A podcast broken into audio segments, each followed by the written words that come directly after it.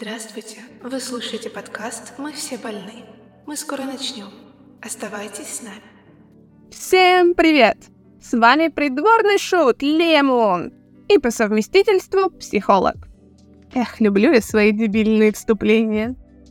Ну а что, если ищете чисто серьезный контент, вам не ко мне. Здесь мы любим поговорить не серьезно, а серьезно. Более того, кто еще не в курсе, недавно я начала выпускать новый формат микроподкаста, где я совсем кратко поднимаю разные психологические проблемы, которые меня волнуют. Без подробного разбора, просто как указание на то, над чем стоит задуматься. Собственно, поэтому рубрика и получила название «Смута», так как ее главная цель — навести шороху у вас в голове. Сегодня вас наконец-то ждет второй выпуск из серии психических расстройств. Расстройства из этого выпуска уже давненько не давали мне покоя. По факту, они довольно заезженные, и многие о них рассказывали.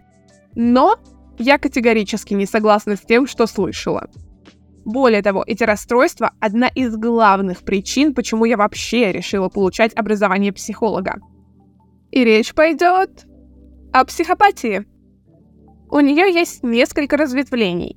Но сегодня мы поговорим конкретно о нарциссическом расстройстве и психопатии в общем. Помимо этого будет еще выпуск о антисоциальном расстройстве. Но там речь пойдет больше про проблемы с агрессией, нежели психопатические черты. Итак, когда мы слышим термин «нарцисс», то сразу представляем максимально самовлюбленную личность, которой плевать на все и вся, кроме себя любимой. Те, кто был в отношениях с такими людьми, часто клеймят их монстрами, потому что не ощущали от них ни заботы, ни эмпатии, ни любви. Но так ли все однозначно? Сегодня я хочу, чтобы вы задумались об этом. Начнем с того, что все-таки разберемся, как определить нарциссическое расстройство личности. Или, если кратко, НРЛ. У человека может быть данное расстройство, если верны хотя бы 5 из следующих признаков.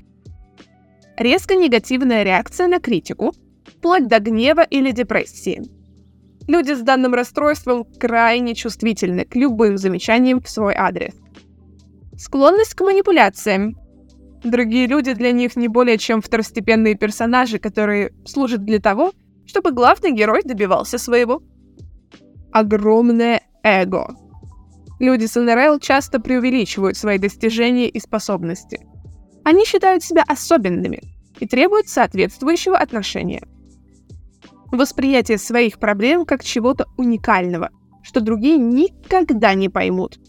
У них все должно быть уникальным. Постоянные фантазии об успешном успехе и великом величии. Требование особого отношения. Эти люди выше того, чтобы стоять в очередях и, в принципе, следовать любым общепринятым правилам. Жажда внимания и восхищения. Им всегда нужно быть главной звездой и получать как можно больше комплиментов. Глубокие проблемы с эмпатией или полное ее отсутствие – Человек с НРЛ не понимает ваших чувств или проблем. Для него существует лишь он сам. Сильная завистливость. Как уже было сказано, такие личности считают себя особенными, а потому все лучшее должно быть лишь у них и никак иначе. То есть, в общих чертах мы получаем максимально зацикленного на себе человека, который видит себя главным героем истории, в то время как остальные Просто персонажи, которые должны следовать за ним и жертвовать собой ради него. Они не испытывают жалости или сочувствия из-за отсутствия эмпатии, и потому могут быть весьма жестокими. Как результат, человек с НРЛ имеет в разы больше шансов стать агрессором, абьюзером, убийцей или насильником. То есть, как все вокруг их зовут, монстром. Но знаете, пора бы уже заканчивать с этим бредом. Откуда такая любовь называть монстрами и чудищами все, чего мы не понимаем? Может, сначала разберемся? Что, если я скажу, что люди с психопатией или НРЛ не монстры, а просто дети? Да-да, вы не ослышались. Это самые обычные дети. Думаю, ни для кого не секрет, что дети могут быть очень даже жестоки. Почему? Да потому что до определенного возраста они тоже не испытывают эмпатию. Просто физически этого не могут, так как мозг еще развивается. Их приходится учить эмпатии, объяснять, что другому человеку может быть больно или обидно от их слов или действий. Сами дети этого понять не могут. Но если в случае со здоровыми детьми мозг в итоге все-таки развивает эмпатию, то в случае людей с психопатией эта область мозга так и остается неразвитой. На то это и расстройство мозга. Это буквально врожденное отклонение. Поэтому даже когда такой человек становится взрослым, он все еще остается с мышлением ребенка без эмпатии. Им бесполезно объяснять, что другим может быть больно или плохо. Они просто не поймут. И что же это значит? Да то, что здесь требуется совсем другой подход к воспитанию. Мы же не пытаемся воспитывать детей с синдромом Дауна так же, как здоровых детей. Не требуем от них тех же результатов и способностей. Нет, мы понимаем, что это отклонение, и к таким детям нужен свой особый подход. А чем это отличается от детей с психопатией? Почему в случае с одними мы принимаем их отклонения и подстраиваемся – а других клеймим монстрами и пытаемся прогнуть под наши стандарты. Как-то нелогично получается. А теперь давайте я объясню, как такое отношение сказывается на детях с тем же НРЛ.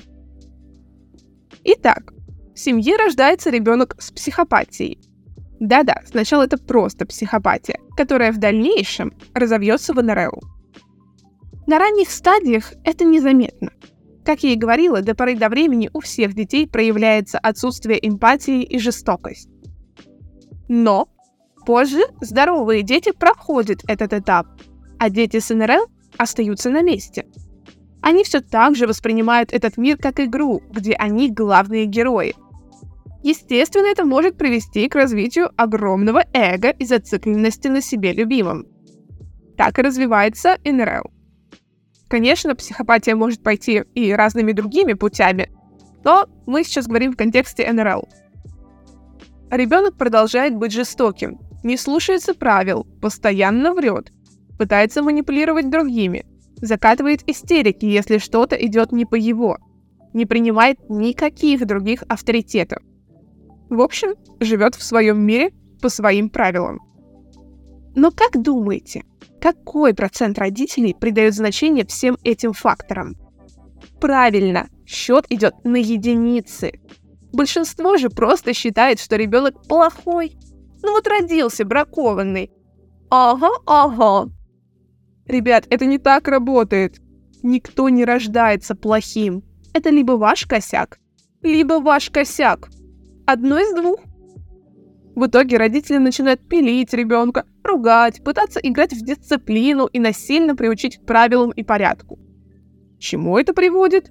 А к тому, что у ребенка формируются следующие установки. Нельзя доверять другим. Меня все время осуждают. Я плохой и жестокий. Я ничтожество и ничего не добьюсь. Только и могу что приносить проблемы. Казалось бы, как это может сочетаться с нарциссизмом? Но, как я уже говорила в выпуске про эго, самооценка и эгоцентризм никак не связаны. Человек может считать себя пупом земли и в то же время страдать от днищенской самооценки. Как и в случае с НРЛ. Вы хоть представляете, какая каша образуется у ребенка в голове? А он и так не совсем здоров. Мало того, что у ребенка изначально были проблемы с эмпатией, так пока он растет, его еще и продолжают убеждать в том, что он плохой, бракованный и жестокий. еще бы он после такого вырос порядочным и благовоспитанным членом общества. Да никто бы не вырос. Вот так мы и порождаем монстров. Теперь понимаете? Люди с НРЛ и психопатией не монстры. Это наше общество делает их такими – если бы мы больше знали об этом расстройстве и понимали его, многие дети могли бы вовремя получить соответствующую помощь, а их родители грамотную консультацию по воспитанию такого ребенка. Их нельзя обвинять в том, что они не испытывают сочувствия. Это как винить безногого в том, что он не может ходить. Нет, таких детей надо учить, что в обществе принято, а что нет. Каким последствиям могут привести их действия.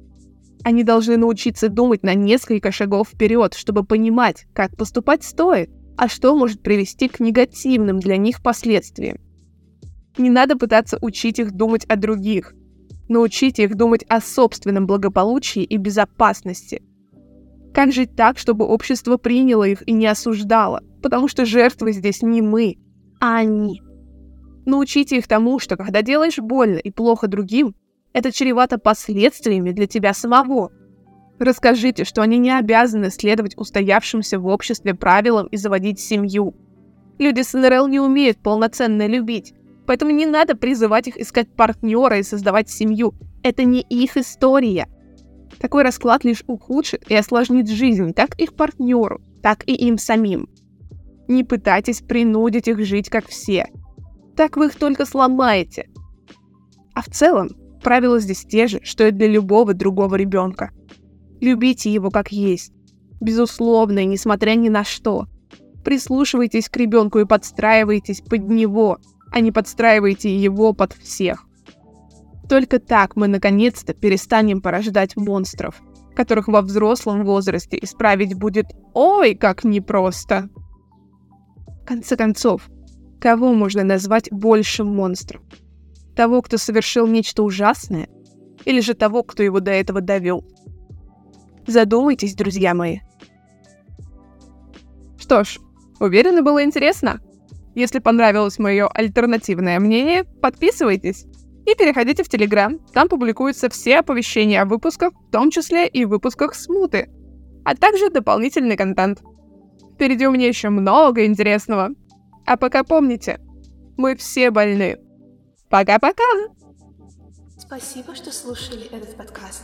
Надеемся, эта информация была вам полезна. Если это так, ставьте лайк. Если данная информация вызвала у вас спорные эмоции, пожалуйста, выскажите свое мнение в комментариях. До новых встреч!